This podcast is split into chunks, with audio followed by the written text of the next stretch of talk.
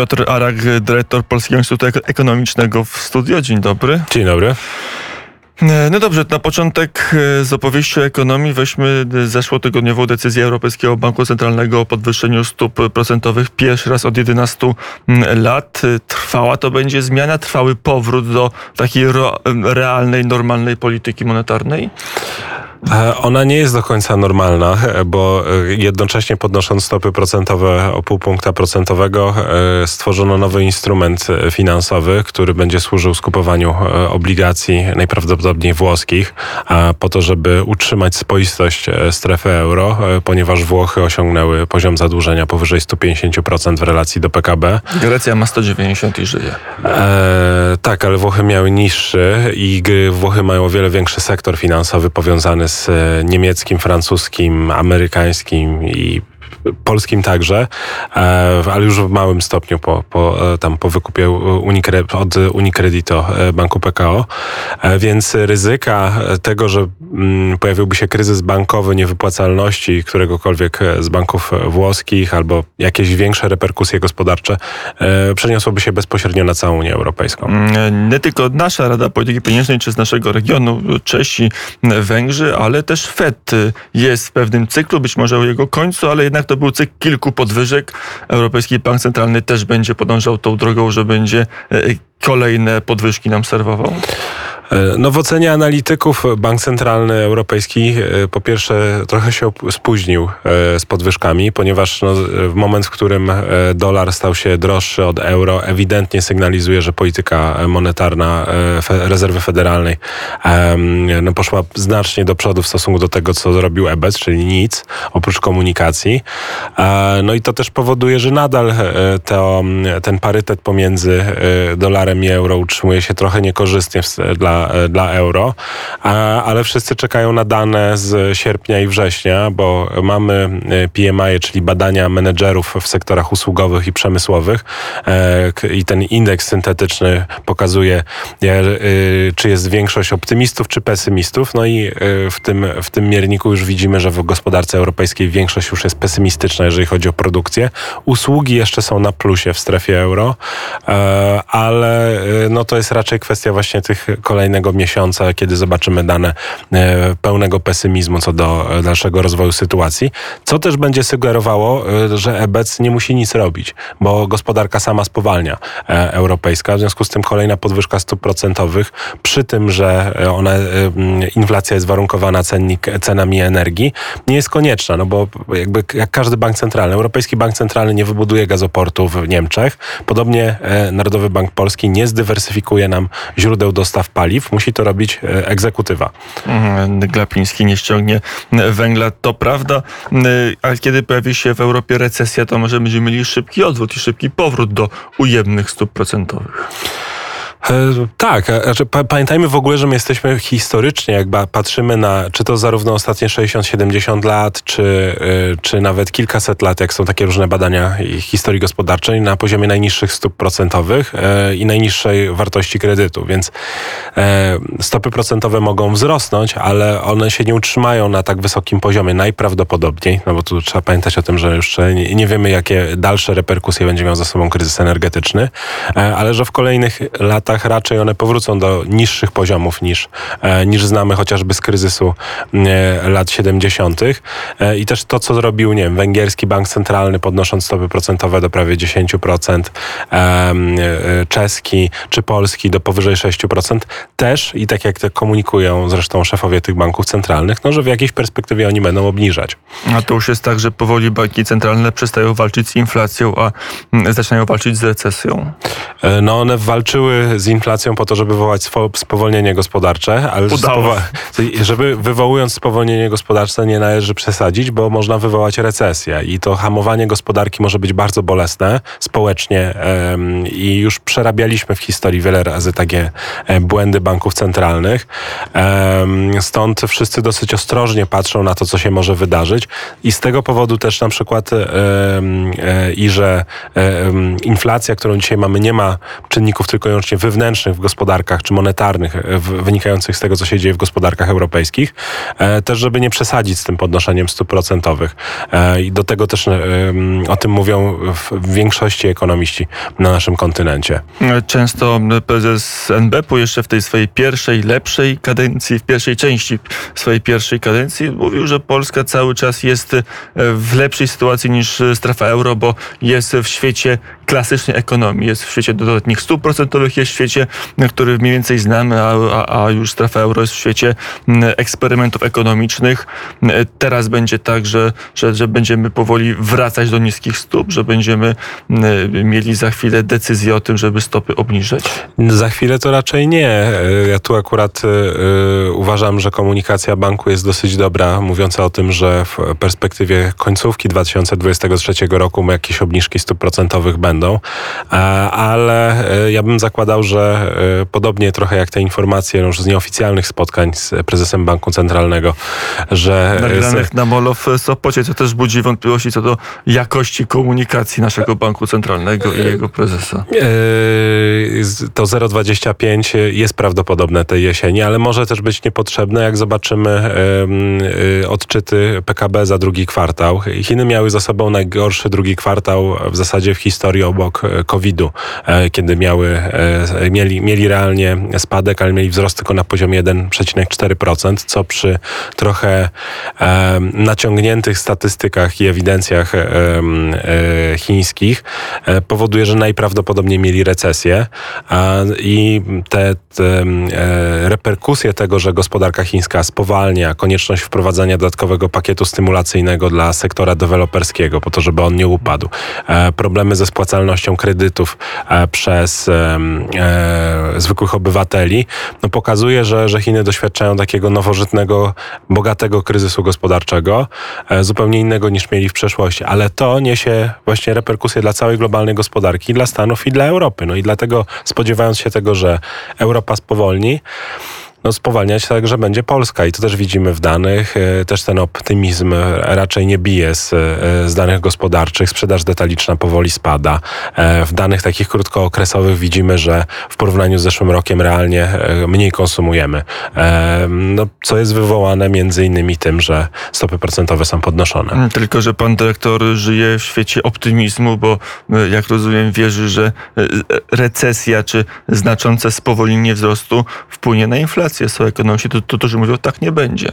Będziemy żyć w epoce stagflacji. Będziemy mieli bardzo słaby wzrost gospodarczy, a inflacja wcale od tego nie spadnie. Y, ja bym powiedział, że my kroczymy raczej po takiej, cięż, takiej cienkiej e, e, lince, nawet nie linie, e, która jest pomiędzy recesją a stagflacją e, i chcemy uniknąć tego, żeby e, nie było recesji, czyli że, albo jeżeli to, żeby to był kwartalny odczyt negatywny w przypadku global, gospodarki europejskiej, bo będą gospodarki w Europie, które będą miały ujemny wzrost gospodarczy, czyli brak wzrostu i de facto cofanie się. I takie, które e, będą miały minimalny wzrost gospodarczy, ale po tym okresie, żeby jednak inflacja była na niższym poziomie. Oczywiście może się wydarzyć tak, że to się nie uda i to ryzyko stagflacji się zmaterializuje.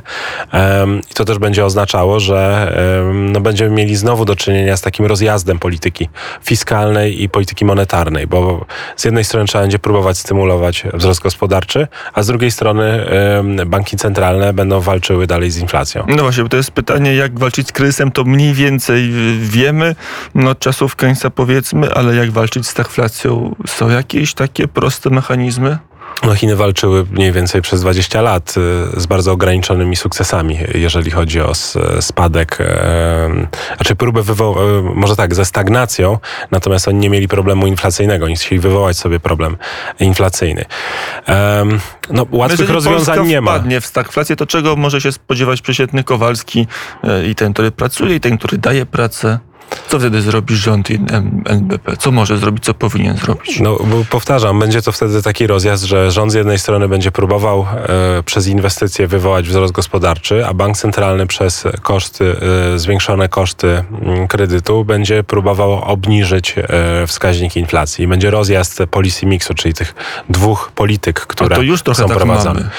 Częściowo e, Tak, ale wynika to tylko i wyłącznie z e, ochrony gospodarstw domowych przed czynnikami związanymi z kosztami energii. E, więc wtedy byśmy mieli już tak, żeby były realnie prowadzone dosyć duże inwestycje, dodatkowy impuls fiskalny, taki keynesowski, ale ja, ja nie wiem, czy to było e, dobre rozwiązanie. Na razie jeszcze tego ryzyka stagflacji ja nie widzę realnie. Ono oczywiście w projekcjach się pojawia, ale równie dobrze może być tak, że możemy mieć recesywny początek roku i potem dosyć szybkie odbicie odbicie, ponieważ recesja generuje to, że potem następuje jednak odbicie gospodarcze, no bo po, po takim szoku, jakim jest e, zwyczajnie w świecie lekki kryzys, e, wzrost gospodarczy się najczęściej pojawia. Głównie czynnik który, niepewności, który mamy i mówi, y, sprawia, że wszystko, co ja teraz powiem, jest pod wielkim znakiem zapytania, to jest to, co się wydarzy na globalnym rynku energetycznym. Jeżeli Rosja nie będzie, nie, dos, nie dostarczenia wystarczającej ilości gazu do Europy Zachodniej, tak żeby w 80% te zbiorniki rezerwowe gazowe były na, zapełnione i żeby nawet w w sposób solidarystyczny e, gazem LNG e, bylibyśmy w stanie się podzielić w ramach wspólnoty europejskiej, zmniejszając trochę zapotrzebowanie w części krajów, e, pewnie trochę mniej zużywając ciepłej wody, etc., no to wtedy możemy powiedzieć, że ryzyko jakiegoś większego szoku energetycznego i wtedy szoku gospodarczego jest bardzo małe, no bo już kolejny sezon, na kolejny sezon mamy więcej czasu, żeby się przygotować. I już w zasadzie szantaż rosyjski nie będzie mógł odgrywać takiej roli e, dla gospodarki europejskiej. No i też Rosja będzie już bezużyteczna, w sensie jako dostawcy e, gazu, e, ropy dla wspólnoty europejskiej. A ten wątek, który gdzieś tam się pojawił, ale szybkośmy go mm, zagadali, czyli dokładnie pytaniem, czyli kryzys w Chinach. Bo jest tak, to przed tym rozmawialiśmy, że w tym roku być może będziemy mieli kuriozalną z perspektywy ostatnich dekad sytuację, że Stany będą się szybciej od Chin rozwijać. Jeżeli chińska gospodarka wpadnie w kryzys, no to ceny ropy, e, ceny również gazu powinny pójść do dołu. E, dokładnie tak. No, I wtedy już stagflacja nie będzie tak groźna. No i właśnie to są te czynniki, które też już, już dzisiaj widzimy, stąd ja tak bardzo tej stagflacji nie widzę, bo ceny pszenicy są na poziomie e, z początku wojny. One trochę wzrosły do góry po ataku rosyjskim na, stację, na port w Odessie, ale tylko sygnalnie. E, ceny ogólnie żywności w indeksie FAO też już są prawie na poziomie tego z lutego. Mamy spadki cen paliwa. To jest też najlepszy prognostyk tego, co się może wydarzyć no bo kontrakty terminowe zakładają, że zużycie paliwa będzie w kolejnych miesiącach mniejsze, a to jest związane z mniejszą ilością transportu, mniej przewozów, mniej dostaw, mniej ruchu, mniej, gospoda- mniej, e, mniej, mniej wzrostu gospodarczego. Um, w związku z tym e, tych sygnałów już dzisiaj widzimy na tym, że większość biznesu raczej antycypuje tego, że będzie spowolnienie gospodarcze i mniejsze zapotrzebowanie. A jeżeli Chiny wpadną w recesję, co to oznacza dla świata? Bo tam mamy ten rozchwiany rynek mieszkaniowy, mamy rynek bankowy, który też się jakby chwieje, mamy te obrazki czołgów, które nie wiem, czy na defiladę jadą, czy na ćwiczenia, czy tam bronią tych banków. Sytuacja jest w Chinach też ciekawa. I przy okazji mamy jeszcze politykę zero COVID-u, której autorem jest e, Xi Jinping i e, tak e, skutecznie ją wprowadzał, że non-stop z COVID-em ten kraj ma realne problemy ze względu na niski poziom zaszczepienia populacji um, i ma wybory jesienią. Więc o ile jeszcze dla gospodarki globalnej no to jest jakiś problem, ale przy spowalniającej gospodarce amerykańskiej, ale szybciej się rozwijającej, to pewnie jest prezent raczej dla, dla Białego Domu i także dla biznesu amerykańskiego, który może powiedzieć, że chiński model się nie sprawdza. Tak dla Chin y, w roku wyborów na kolejną kadencję jesienią y, Xi Jinpinga i umocnienia swojej pozycji politycznej, no mieć kryzys pierwszy od Denga Xiaopinga, no jest to niesamowite i będzie bardzo ciekawe też, jak jego pozycja polityczna, czy będzie słabła, czy nie w politbiurze jesienią Ale tego roku. To jest taka prosta teoria ekonomiczna, że kryzys kryzysy globalne idą od centrum do peryferii.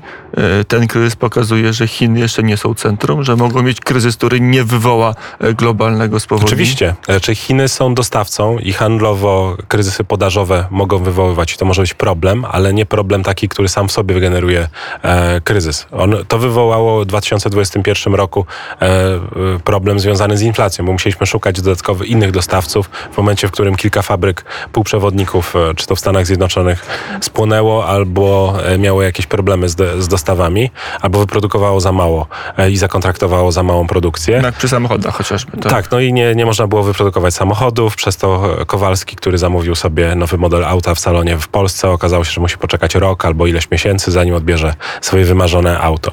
Um, I to, to nie jest kryzys taki, bym powiedział, jak 2008 roku, kiedy jednak z sektora finansowego amerykańskiego e, doszło, doszło do tego, że ludzie tracili pracę w Polsce, prawda? Jest tak silnie połączone i tak oddziałujące na, na całość świata. W przypadku chińskim tego, te, takich, e, takich połączeń nie ma, ponieważ Chiny po pierwsze nie otworzyły się tak bardzo na świat zachodu, na inwestycje i na kapitał przez ostatnie lata. To nie jest otwarta gospodarka. E, a po drugie, no to jest nadal gospodarka produkcyjna, a nie e, usługowa, e, czy też no, na tym kolejnym poziomie rozwoju. Oni się starają wchodzić na ten kolejny etap, jak gospodarki rozwinięte, ale no jeszcze nie, nie są. E, I to po, potrwa. Centrum świata cały czas w Waszyngtonie, a nie w Pekinie. Pewnie mu bliżej, ale mi się wydaje, że dzisiaj jest e, i tak jak kiedyś jest po prostu kilka centrów e, świata, w zależności od tego, co, e, co byśmy wzięli jako najistotniejszy element. Jeżeli chodzi o oddziaływanie militarne w Europie Środkowej, pewnie jest ono w Moskwie. Jeżeli chodzi o oddziaływanie gospodarcze, jest ono w Waszyngtonie. Jeżeli chodzi o oddziaływanie polityczne na, na nasz kraj i na nasze regiony jako całość, to pewnie jest to gdzieś między Brukselą a Berlinem. Jest, jest wiele centrów. Wydaje mi się, że nie, nie ma takiego prostego z jednego obszaru. Gospodarczo na pewno Stany Zjednoczone jako największa gospodarka na świecie w największym stopniu są w stanie wpływać na, na losy nas wszystkich i kryzys w tamtym kraju to jest coś, czego, czym się powinniśmy e, martwić. I tak, od Glapińskiego do globalnej gospodarki z powrotem Piotr Arak, dyrektor Polskiego Instytutu Ekonomicznego, był gościem Radia Wnet. Dziękuję bardzo. Dziękuję bardzo.